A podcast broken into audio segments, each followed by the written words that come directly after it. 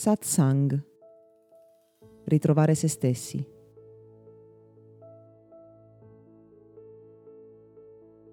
A livello generale si può affermare che l'emisfero sinistro del cervello è l'ingegnere.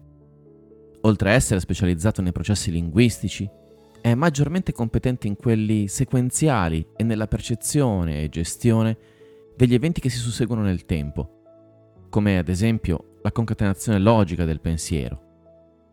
In altri termini, il cervello ingegnere è maggiormente qualificato nella percezione analitica della realtà. L'emisfero destro, invece, è il poeta intuitivo, più specializzato nell'elaborazione visiva e nella percezione delle immagini, nella loro organizzazione spaziale e nell'interpretazione emotiva. Più sommariamente al cervello poeta spetta la percezione globale e complessiva degli stimoli, Oltre alla distinzione fra gli emisferi del cervello, possiamo considerare i diversi tipi di intelligenza che ognuno di noi possiede. E anche se viviamo in una società che dà un'estrema importanza alla razionalità e quindi alla capacità logica, analitica, alla capacità di seguire algoritmi, cioè di comportarci come i computer, come quelle macchine che replicano proprio questa parte del nostro cervello, Ogni essere umano possiede una parte creativa, intuitiva, immaginativa, quella che ci rende unici e che ci permette di distinguerci dalle macchine. Ma è evidente, proprio guardando alla paura che gli esseri umani hanno oggi come oggi di essere soppiantati dall'intelligenza artificiale che loro stessi hanno inventato, è evidente che usiamo poco queste facoltà, questo tipo di intelligenza che allo stesso tempo è ciò che ci rende davvero umani, davvero unici. Abbiamo considerato per molto tempo che l'illuminismo, ovvero quel periodo che ha dato valore alla razionalità, in qualche modo rappresenti la migliore espressione di noi. Ma oggi ci rendiamo conto proprio perché abbiamo creato delle macchine che sono meglio di noi in grado di eseguire gli algoritmi, ovvero la logica, che abbiamo bisogno di reinventarci e che troveremo valore nel nostro essere, nel potere del nostro cervello, proprio se cominceremo a dare spazio a quella parte più creativa. L'evoluzione umana è ciclica ed è per questo che prima abbiamo dovuto imparare a dar valore alla razionalità, mentre ora abbiamo bisogno di capire come usare le risorse che possono darci un vantaggio competitivo sulle macchine.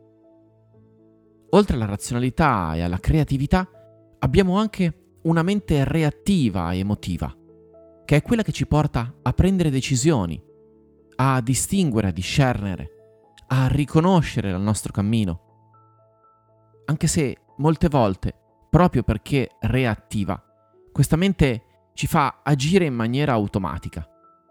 In questo senso le emozioni ci rendono animali più che esseri umani e anche qui dobbiamo capire come possiamo evolvere la nostra mente emotiva creando e ascoltando sentimenti più che emozioni, che sono risposte non condizionate, ma che vengono da una parte più profonda di noi e che ci permettono di agire unendoci piuttosto che separandoci, guidati dall'amore, dall'entusiasmo piuttosto che dalla paura o dal desiderio di combattere i nostri simili. Insomma, dobbiamo continuare nel nostro viaggio evolutivo a superare la parte animale per coltivare i sentimenti. Dobbiamo renderci conto di aver conquistato la dimensione razionale e di dover ora superarla per arrivare a quella più creativa. E solo le persone che non rimarranno legate al passato, a questa iperrazionalizzazione e si renderanno conto di poter evolvere ancora, camminare ancora, magari nel loro lavoro, ma ancora di più nel loro modo di relazionarsi agli altri, potranno realizzarsi pienamente. Come specie abbiamo bisogno realmente di evolvere le nostre facoltà e siamo tutti quanti chiamati a farlo.